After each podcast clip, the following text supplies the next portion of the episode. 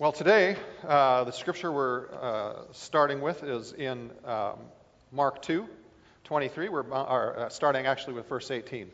We're bouncing back this week because uh, we had uh, some spring break. I hope you had a great spring break, at least until about 11:30 last night, and then I hope you're over that hump because the reality is we made it to the Final Four. That's awesome, isn't it? Um, so, other than that, I hope your spring break was really great, and I hope it's continuing to go well. Uh, I was really excited to be able to have Jeremy speak last Sunday, not just because I got a Sunday off and got to uh, rest and relax, and, and uh, but just because uh, every time Jeremy speaks, I love hearing him. I didn't get a chance to hear him because I was gone last week, but I'm going to listen to him sometime on the web as soon as we get that up. It's been delayed this week. I apologize if you've been looking for that. Uh, but Jeremy is wonderful gives us a lot of stuff, and, and I just want to applaud in general him and our staff as a whole. Uh, we are blessed with a wonderful staff here. So today we're flipping back a little bit, mainly because uh, um, I decided to split a message into two parts after we'd already signed Jeremy what he was talking about. So we're going to step back in Mark uh, to starting at 2:18. Let's read that together. Now, John's disciples and the Pharisees were fasting. Some people came and asked Jesus, "How is it that John's disciples and the disciples of the Pharisees are fasting, but yours are not?" Jesus answered, how can the guests of the bridegroom fast while he is with them? They cannot so long as they have him with them, but the time will come when the bridegroom will be taken from them, and on that day they will fast. No one sews a patch of unshrunk cloth on an old garment. Otherwise, the new piece will pull away from the old and make the tear worse. And no one pours new wine into old wineskins. Otherwise, the wine will burst the skins, and both the wine and the wineskins will be ruined. No, they pour new wine into new wineskins. One Sabbath day, Jesus was going through the grain fields, and his disciples walked along, and they began to pick some heads of grain. The Pharisees said to him, Look, why are you doing what is unlawful on the Sabbath? And he answered, Have you not read what David did when he and his companions were hungry and in need? In the days of Abiathar the high priest, he entered the house of God and ate the consecrated bread, which is lawful only for priests to eat. And he also gave some to his companions. And then he said to them, The Sabbath was made for man, not man for the Sabbath. So the Son of Man is Lord even of the Sabbath. Another time, Jesus went into the synagogue, and a man with a shriveled hand was there. Some of them were looking for a reason to accuse Jesus, so they watched him closely to see if he would heal him on the Sabbath. Jesus said to the man with the shriveled hand, Stand up in front of everyone. And then Jesus asked them, Which is lawful on the Sabbath? To do good or to do evil? To save life or to kill? But they remained silent. And he looked around at them in anger, deeply distressed at their stubborn hearts, and said to the man, Stretch out your hand. He stretched it out, and his hand was completely restored. Then the Pharisees went out and began to plot with the Herodians how they might kill Jesus. Lord, thank you that your word brings life to us, and we ask that you would speak to us today through this in Jesus' name. Amen. So, a few weeks ago, we started a sub series while we're continuing to look at the real Jesus instead of the made up Jesus or our ideas of who we think Jesus is. We're spending time looking at the eyewitness accounts of Jesus himself to discover who he really is. And we started a sub series a couple weeks ago that we titled Provocative and Practical because the texts that we're looking at, the interactions of Jesus that we're looking at over the past few weeks and, and again uh, uh, the week after Easter as well, are some of the most provocative and practical things that Jesus said and did. We made the contention in the first part of this message series. The, the, the, today is part two of Destroying Religion. And the first time that I was with you two weeks ago, we, we made a couple assertions. And let me just review them briefly. We stated then that Jesus actually spends far more time, if you really read the Gospels, the eyewitness accounts, he spends far more time attacking religion than he does talking about the sins that we overtly think are bad. And we also made the assertion that Jesus, in his process here, is not just trying to reform religion, but he's trying to actually destroy it. And there's a very big difference. He's trying to replace it with himself. We further went on, and we're going to illustrate this even a little bit deeper today and a little bit more today. We further went on to talk about the fact that, that this religious paradigm that Jesus is trying to destroy, it's not just, it just doesn't affect the religious people. People who are unchurched and irreligious are equally responding to this religious paradigm of what it means to have faith and what it means to be good and who God is. It's just that the one crowd is trying to perform according to this, and the other crowd is questioning it and reacting and rejecting it, but still responding to the same paradigm. Today, as we look at part two, we're going to see how Jesus, in, in many ways, in many ways, destroys religion by bringing the cross closer to home in our lives. Now, the text today starts off with uh, this question of Jesus, which is a, a, very predictable question if you're in a religious mindset to, to people. So, oh, okay. So that's not an alarm we have to pay attention to. That's a local alarm, somebody else's local alarm, not our local alarm. Um, so he, he's responding to this question about prayer and fasting. It's very predictable. If, you, if you're caught up in religion or you're, or you're hanging around religious people and you, you step back a minute, you'll see this type of thing happen on a regular basis. So the passage right before this, we see Jesus confronting this whole religious paradigm by going to eat with this guy named Levi, who's a tax collector, who's the epitome of evil, the epitome of traitor to the Jewish culture and the Jewish religion.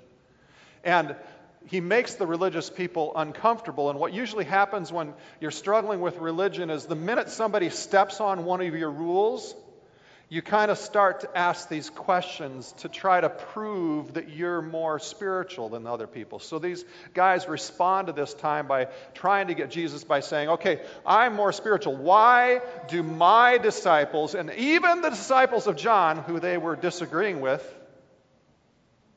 fast and pray, and yours don't fast. And Jesus responds to this whole idea of religion by saying, you know, religion basically saying, religion, in religion, you look for rules and you look for ways to do things. And Jesus is reminding us in his response that it's not, it's more about paying attention to what God is doing now, to his presence among us, to his leading, to his showing us how to live these rules now in the current situation. And Jesus does this by simply saying this. What you don't realize that's happening right now is the bridegroom is here. And who goes to a wedding feast and fasts? It's ridiculous, right? Who goes to a wedding feast and fasts? But yet, we struggle a lot of times in our own lives, and we see other people struggle with rules all the time that don't make sense in the current situation.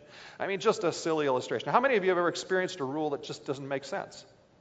Now, there's a story about a, a young newly married couple, and it's their first Easter. And the wife is making the ham. She's getting it ready. She's getting ready to put it in the oven. And the oven's all heated up and preheated. And the husband walks in and goes, You can't put the ham in like that. She goes, Why? She says, Well, you have to cut this piece of the, the piece of the ham off before you could put it in. And she goes, Well, why would I want to waste that? And she says, Well, my mom, and he already made the biggest mistake of a newlywed. He says, My mom was a great cook. And she always cut that piece of the ham off and said it was bad. And so she says, Well, let's call your mom and find out. So they call the mom, they call the mom, and she says, Well, why do you cut this off? And her response is, Well, because it's bad. And they said, Well, why? Well, she said, Because my mom always did it. Well, luckily, grandma's alive, right? So they call grandma, they get grandma on the phone. And they say, Grandma, why, why do you. Why do you always cut this piece of the ham off and don't cook that? And, and, and grandma says, Well, I don't know. And they say, Well, mom said you said it was bad. And she says, The only reason I cut that piece of the ham off is because it didn't fit in my pan. Have you ever had those kind of rules? I remember one of those kinds of rules when I, when I used to, in, in, my last job before coming here, I was overseeing credentialing of ministers. And one of, the, one of the rules was you had to have a professionally produced by a photography place picture for the applicant's picture. It didn't matter that the printers in our offices and our homes printed equally good pictures. You, that was not acceptable, or that you could get an electronic picture. And the rule was left over from the age when you could stick those on a scanner and you couldn't get a good picture, and so the printers weren't good, so they ruled out printers. personal printers. It's just one of those things that you had to fight with for two or three years to go, why do we do this? You, you experienced those, haven't you? The nature of religion leaves us with expectations and habits and rules that are not responsive to real life. And even worse, they cut us off from relationship. Jesus goes on the attack towards these kinds of ideas, and he illustrates it this way. He says, You cannot, ta- you cannot repair a tear in an old garment by taking an, a brand new piece of garment that's not been shrunk, that's and, and replacing that. Why? Because the old garment's already shrunk. And if you stick this new piece that has never been shrunk on there and then you wash it, the next time you wash it, it's going to shrink and it's going to make that tear worse. Or, and then he goes on and illustrates it another way. He says, Neither can you take new wine and put it in old wineskins. Why? Because those old wineskins have already been used. They've already been had wine in that fermented and stretched them and made them brittle. And if you put the new wine in, it's going to ferment and it's going to blow them up and you're going to lose everything. It's going to go all over the ground. And you see, religion doesn't allow us to live in the present, to fully engage how God is acting in our lives now, working through us in mission today because we want to patch our old traditions, our old ways, the ways we've experienced God in the past. In essence, we want to live our faith through a pattern, not a relationship. And that's the difference between, one of the differences between religion and Jesus. Religion lives out of a pattern. Jesus is inviting us to this dynamic relationship and Jesus goes on in the next two stories that are shown back to back of encounters regarding the Sabbath to put the nails in the coffin of religion.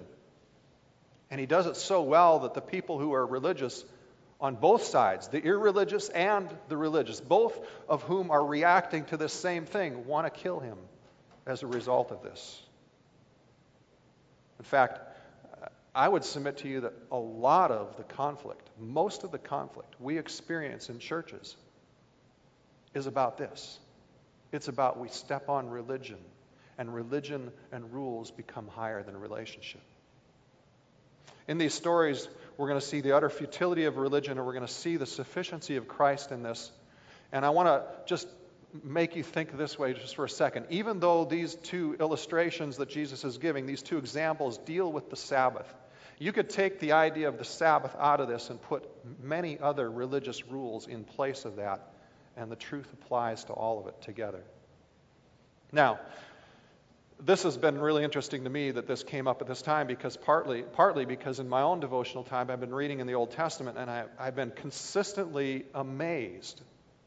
I don't know why. I mean, just, it just hit me really hard the last couple of weeks as I've been reading the Old Testament. How often the Sabbath and the keeping of the Sabbath is mentioned and taught, and how strongly the Old Testament speaks about it. This is, this is a really important concept.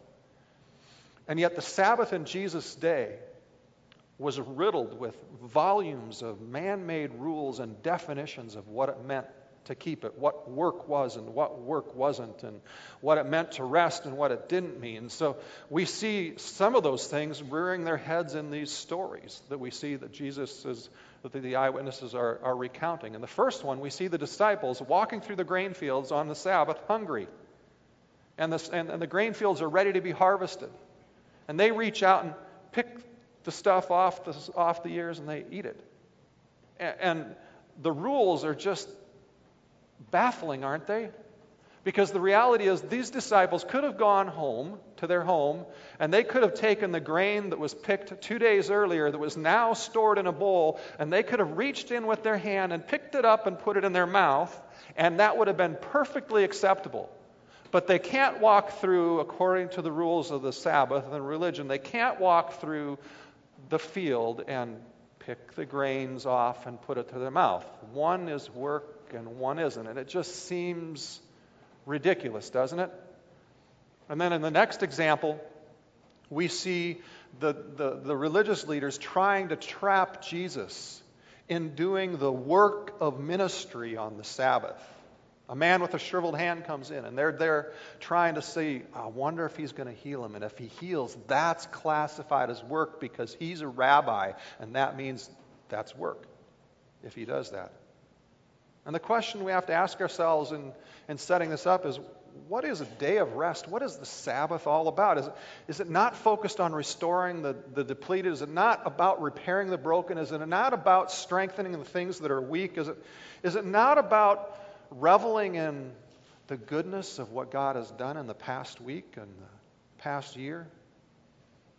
But you see, living under religion, inevitably in areas of our lives, as ridiculous as we make these sound and as they come across to us right now, leads us to this place where we miss the forest for the trees. And, and leads us to the place where, like the Pharisees, it's so easy for our hearts to become as shriveled or even more shriveled than the man's hand that day. Religion leads us to this place of judgmental insecurity because we need to protect our own power, protect our own control, protect our own definition of why we're good people. It's really about a desire for control. And it's, it's obvious when we read these stories, isn't it? But it's so easy for each of us to fall prey to the same power of religion because of our own desire to control our own lives our own desire to have everything lined up, to know the exact expectations and know that we're fulfilling the exact expectations, to have all that feeling in order. And Jesus' answer to this religiously bound critics, these religiously bound critics, is the Sabbath was made for man, not man for the Sabbath. And then, which is lawful on the Sabbath? To do good or to do evil? To save life or to kill? And it's an obvious answer. But God has many laws that He gives us. He says there are many things that these practices in your life are good and these are not. These moral things are right and these are wrong. He gives us many rules, many laws, many instructions in the Bible, and it's so easy for us to get lost in the details of those things. Instead of remembering to see God's heart, His intents, his intent for us, how, how much he loves us. Religion leaves us, as the text says, stubborn, entrenched, unmoldable, hard. Because under religion, when we face these laws and these rules, it becomes a burden to us.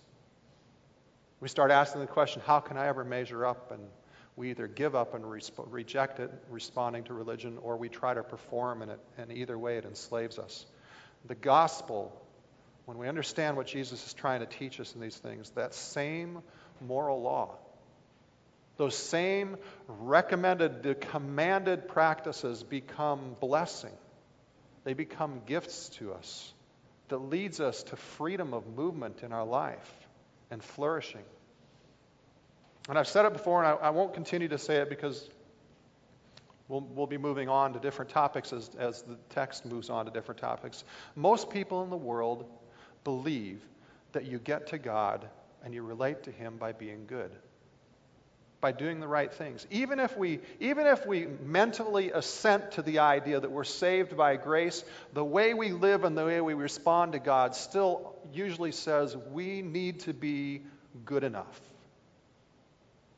And there's a million variations of religion. I mean, there's variations that are nationalistic where you take on the characteristic of this culture and this, and this nation or this tribe, and therefore you are good and you are, you are of, of the faith. And there's a spiritualistic approach to religion, which, you know, if you experience these deeper layers of experience with God and these levels of transformation of your consciousness, then, you, then you're better than. And there's formally legalistic religions that have these uh, very rigid codes, and if you obey, then you're okay. And that's the way they are. But the real Jesus and real Christianity is completely opposed to all of that. The real Christianity, the gospel, is simply that I am fully forgiven. I am accepted in Jesus, and therefore I obey out of an overflowing heart of joy and gratitude, out of an overflowing heart of peace and happiness. Many of you who have faced churches that have been very legalistic have probably done like I did at one, at one point, and still, I think all of us are tempted to do this. We respond to that legalism by, by declaring a freedom and moving away from those things and saying, I don't have to do those things. I don't have to live that way. And yet, when we do that, all we're doing is still acting out of a religious paradigm. We're just acting a little bit more like those who are irreligious and, and, and, and reject that stuff, all for the sake, usually the, the sake of the argument that we can relate to people better in doing that. And yet, the difference is not in the obedience and the actions. The beauty of what Jesus is doing here and what he's done in the previous texts and, and the ones that we're going to look at in the future here is that he's declaring that the Sabbath is good. It's right. He's declaring that prayer and fasting are appropriate, good things to do. He's declaring that biblical morals are good. The difference is not in the obedience and the actions, the difference is in the heart and the motivation that drives those actions. Kind of, like, kind of like the questions Am I being saved because I'm better than others? Or am I saved and therefore out of a full, grateful, exuberant heart, overflowing with peace and joy, I choose to obey because it's healthy and good and best? Am I performing religiously better than others because I am so moral and I have such good habits? Or, or am I performing religiously so much better because I'm not so legalistic and therefore I'm more friendly to people who are irreligious and on mission better? Or am I so desperately in need of salvation like everyone is? No different than anyone else. That I am so grateful for God's forgiveness. I'm so amazingly blessed by His love. I'm so hungry and I enjoy the goodness of the habits and the rules, and I choose to obey because of that. This is one of the only texts where I, I, I, remember, I'm sure there's other, maybe a couple other places, but one of the only texts where I remember that says Jesus is angry. He's angry at the callousness of the Pharisees of the lack of compassion. He's angry because the rules are, are, are more important than relationship, because the rules are more important than love. He's, he's angry for all those things we've talked about in the past about the difference between religion and, and, and gospel. But he's also angry because he so desperately loves even the religious leaders he so desperately loves them that he's willing to continue down the path of staying close to them, consistently teaching around them, consistently trying to reach out to them, even though he knows he will suffer abuse and even death at their hands. He is so desperately in love with them and so angry that they will not receive it and receive the freedom that he is that even the first thing he says when he's on the cross, which we remember this week, is speaking to them saying, Father, forgive them for they know not what, they do, what they do. But there's other people who are angry here as well. And I think as we talk about that and look at that, it maybe will give some of us perspective and compassion in places where we've been hurt and disillusioned in the past in church. Verse 6 says, Then the Pharisees went out and began to plot with the Herodians how they might kill Jesus.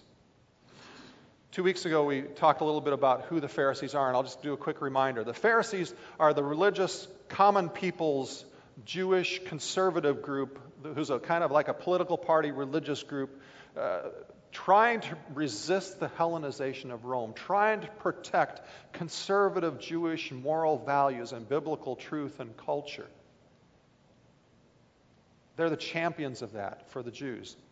The Herodians, on the other hand, who we see in this text, are exactly what it sounds like. They're the followers of Herod. Herod was the ruling authority appointed by Rome there, and the Herodians were the ones who were given the job to Hellenize the culture, to impose the culture of Rome and Greece on wherever, whatever culture they conquered.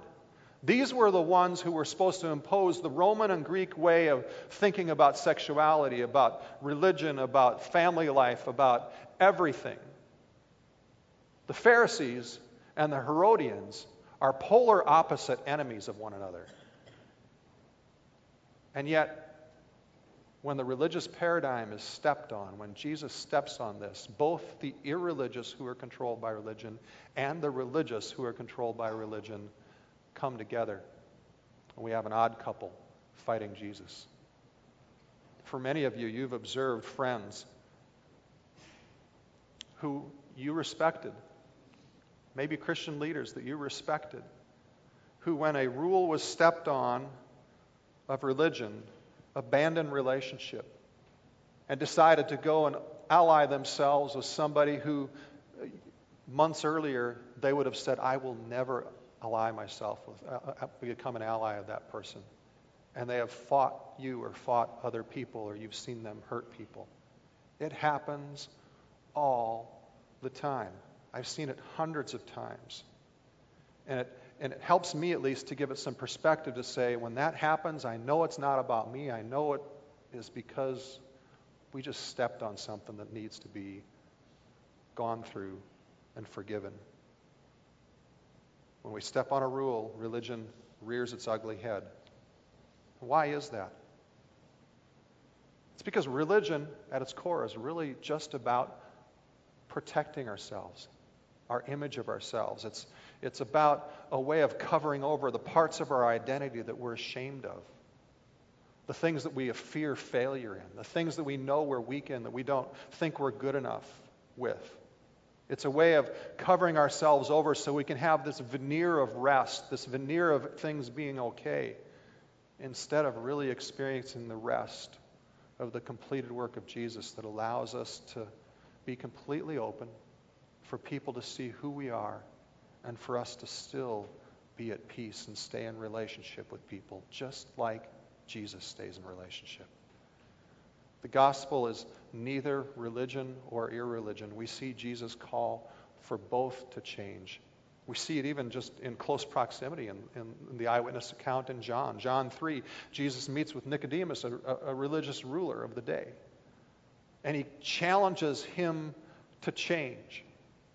And even as we look again throughout the rest of the gospel, we see Jesus continuing to do this with, with, with religious leaders. Why? Because he loves them, because he wants them to be free but then uh, in the very next chapter in John 4, we see Jesus also confront this pagan, eclectic spirituality woman at the well person and call her to change because Jesus calls both religious and irreligious people to repent and change. Tim Keller talks about it this way He says, Each of these two parties represent two approaches to religion. In one approach, the moralist approach, religion is about moral conformity. I lead a really good life, and therefore I'm okay. In the other approach, it's about self discovery. I decide what is right and good for me. And Keller goes on to say both parties are trying to be their own savior. Both of these approaches lead to self righteousness. On the case of the moralists, good people are in and bad people are out. Self righteous. On the part of self discovery people, progressive, open minded, tolerant people are in, and the judgmental bigots are out. In other words, progressive, open minded people are, so, are self righteous about self righteousness. We are so, they're, they're basically saying, we are so much better than people who think they're better than us. Self righteous. Even more profoundly, Keller poignantly states, he says, the gospel doesn't say that the good are in and the bad are out, nor does it say that the moral ones are in and the open minded ones are not. The gospel says the humble are in and the proud are out. The humble are in and the proud are out. The ones who are honest, who are open, who are repentant, are in. The ones who stubbornly protect their image, are not open and honest, do not repent, are out. And so much of our life and faith walk is defined by being in religion or reacting to religion instead of surrendering and accepting God's definition of who we are, acknowledging without defense our weaknesses and our failings, trusting God's goodness to heal us and restore us and to find his peace even in the process of not yet being perfect. You see, our default as human beings, churched or unchurched, religious or irreligious, is to go back to religion to try to save ourselves, to get comfortable in our growth. We, we get comfortable in our growth and we progress to a certain point and, and we become stale. We become religious again. We become the self righteous experts who we've got it figured out and we're, we're about, all about advice giving rather than just living honestly and in both the strength that God has brought and the weakness that God has brought, that has, has not been dealt with yet. Or the self righteousness about being better than other people, and we reject the rule and the salvation of God, reject relationship with Him and His ways for us, because it's about us discovering, and therefore we live in selective obedience instead of being obedient in all things. If you're here today and you're skeptical about Christianity and you think that Christianity and religion are the same, they are not. If Jesus were here in the flesh today, he would cut right through that stuff. He would cut through your, through your critique. He would cut through the boundaries you have, whether you're religious or not, and he would show love and relationship that goes beyond any of our categories and show us how futile religion is. Yet the gospel and relationship is amazing. Jesus shows us how he does this in regard to the Sabbath in an even more profound way in the passage. First, Jesus says that we do need the Sabbath. He affirms the fact of the basic principles of the Sabbath. We need time set aside to rest, replenish, to reflect, to celebrate, to enjoy God. And he does it all while he's also trampling on the legalism surrounding it when he says the Sabbath was made for man and not man for the Sabbath. And then he goes on in verse 28 and says something that's just outrageously shocking in that day. So the Son of Man, he says, is Lord even of the Sabbath. Jesus is saying, I am Lord of the Sabbath. He didn't just say, I have divine authority to change the Sabbath. He didn't just say, I'm Lord over the Sabbath. He's basically saying to us, I am the Sabbath. And this goes back to what we've, what we've talked about before, but it's so important just to keep recognizing this that Jesus is so deeply aware of who he is from so early in his ministry. He understands that he is God, the creator of all that is.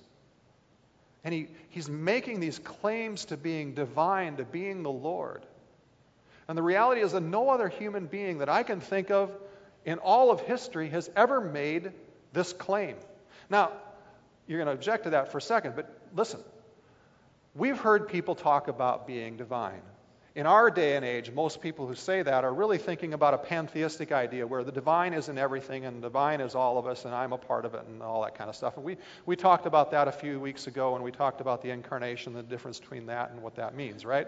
Uh, and the other people we can think about in the world who have claimed to be divine, because there have been people who have claimed that, I think if we really thought about it, we would all categorize them as lunatics or power mongering lunatics combined, right? They were emperors who declared they were divine to scare their people and make them follow them better and get richer. They were lunatics who, who for a time lasted, but there has been nobody in all of history there has been no religion founded that survives long term who has claimed that the founder was God, the only God, creator of all that is. And Jesus is so aware of this. I mean, even from the standpoint, when we read the Bible, the prophets and other people say, Thus saith the Lord, and Jesus himself just says, Truly, truly, I say to you. I mean, it's so, he's so aware of it. And, and here's the deal that Jesus is saying we either have to accept the fact that Jesus is a lunatic or he is who he says he is, and there's really no middle ground. I mean, so many people like to think about Jesus as a, a nice teacher. But that just shows you haven't read who the real Jesus is and what he says about himself. The eyewitness accounts of the words of Jesus himself leave us with one question Is he a lunatic or is he really God? The one and only God, creator of all that exists ultimately our decision, and, and, and, the amazing thing with Jesus is he's so patient with our process to getting to this point of decision in our lives. But ultimately, the decision comes down to we need to either discard Jesus as a lunatic, or we need to fall at his feet in complete humility and obey, and obey him in all things. And, and that challenges us. I mean, some of us even say, you know, Jesus is amazing in my life. I, I, I, don't always pray like I should. I don't come to Him on a regular basis. But when I do uh, come and pray, I find Him. And, and that, that's just such an amazing illustration of how patient and how forgiving God is and how He's, he's content to continue to pursue us in our process. But I have to ask the question to that really? Really? We, we just pray occasionally. We just read the Bible occasionally. We just selectively choose to do some things occasionally. Really? Because either he is a lunatic and he doesn't exist and we're praying to air, or he is who he says he is. And if he is who he says he is, then it takes a lot of gall to treat him casually, to pray just occasionally, to say, well, I'll obey this and I won't, be, I'm not so sure about that. I don't really want to do that. And I'll, I'll just selectively obey or partially obey. Jesus is declaring in this passage that he is Lord, but he's also declaring that he is the definition of Sabbath. And in that, there's a challenge to all of us. The Sabbath is, is a term that just means this, this sense of deep rest, this sense of deep peace. It's a, it's a near synonym to the word shalom, which we're all very familiar with.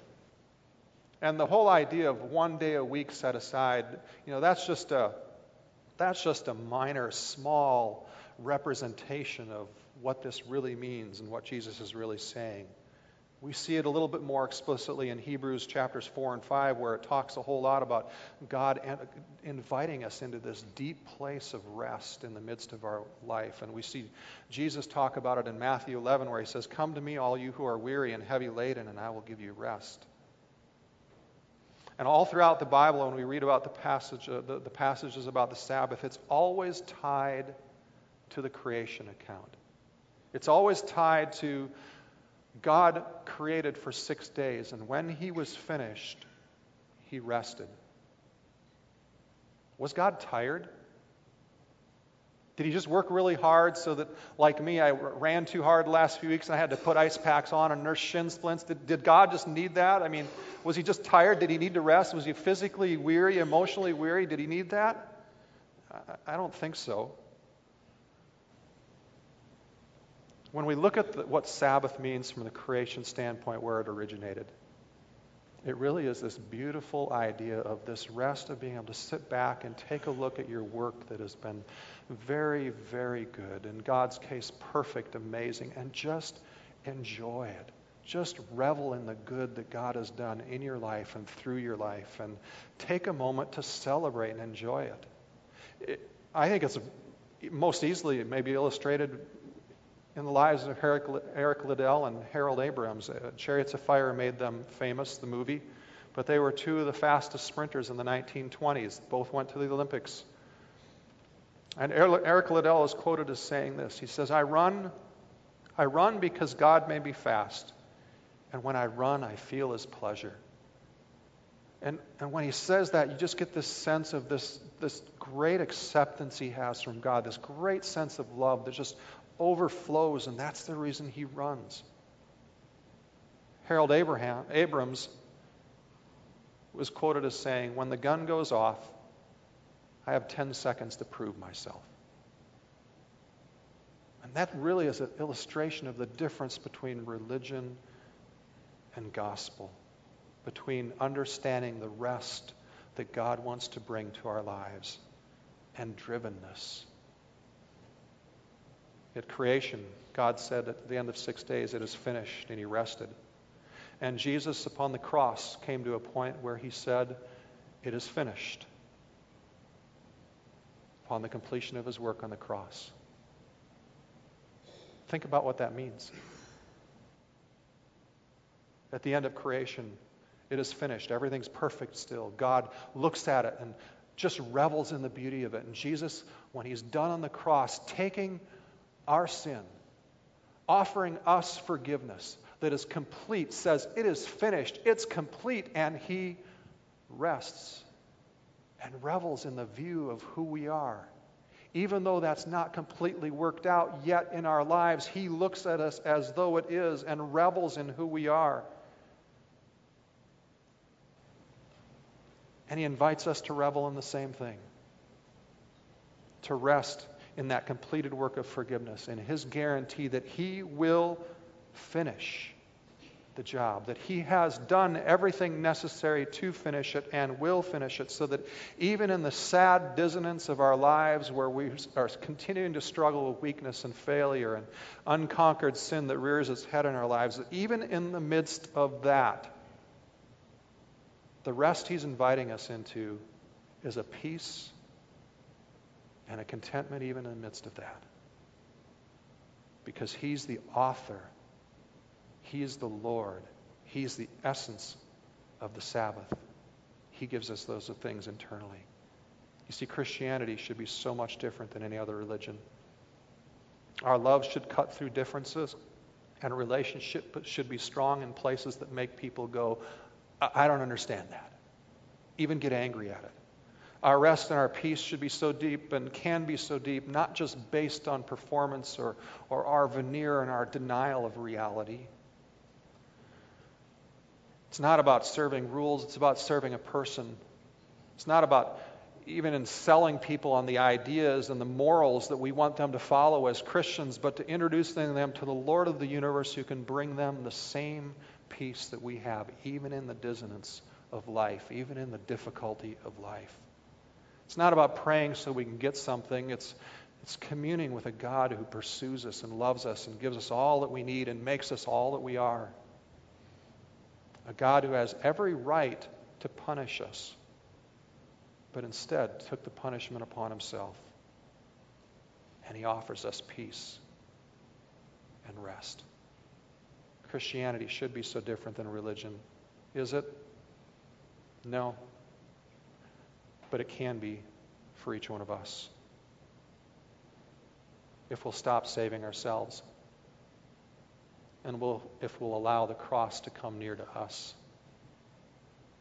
This cross that Jesus already bled and died on, already took our sins. This cross that is a light to us because we don't have to bear it as punishment for our sins. He already did it. We get to follow him and surrender there. His cross is near. And I'm not much of a salesman. I struggle at times with marketing. But I want to encourage you to lose your religion and to invite the whole community to join you in doing that. There is power, not power in my words, not power in the band's words, not power in what I'm saying. There's power in the words that we've talked about today to change the lives of your life, your, your family's life, your, our community, our friends, our colleagues, because this is the message of the real Jesus. Our community is very religious, even those who sit out there and don't go to church. They need to lose their religion. I want you, I want you to pray this week. I want you to invite neighbors. I want you to take cards and invite people you don't even know by putting something on their post office box. This time of year, when our religious culture is most likely to respond because it's Easter, one of the two or three times they come, I want you to invite people. And I want you to pray in the trust that it's not going to be our words. It's not going to be the cool skit we have, even though we've got a cool skit. It's going to be God that teaches them the difference between religion and knowing Him. That they too can experience this deep Sabbath rest. That even in the midst of their struggles, they can walk that day in the midst of struggles with a sense of peace and love, even joy that they never thought they could walk in. I want to invite all of us into that too. Lord, I pray that you'd continue to come to us and that for each and every one of us that your spirit would put your finger on the areas where we are bound by religious thinking. That you would teach us to love you and to sense your presence and to receive your forgiveness, to remove the barriers, to remove the dishonesty, to remove the veneer that we hide behind, the masks that we hide behind, to, to accept the fullness of your grace and your forgiveness. And Lord, would you pour out through us to change our community as well?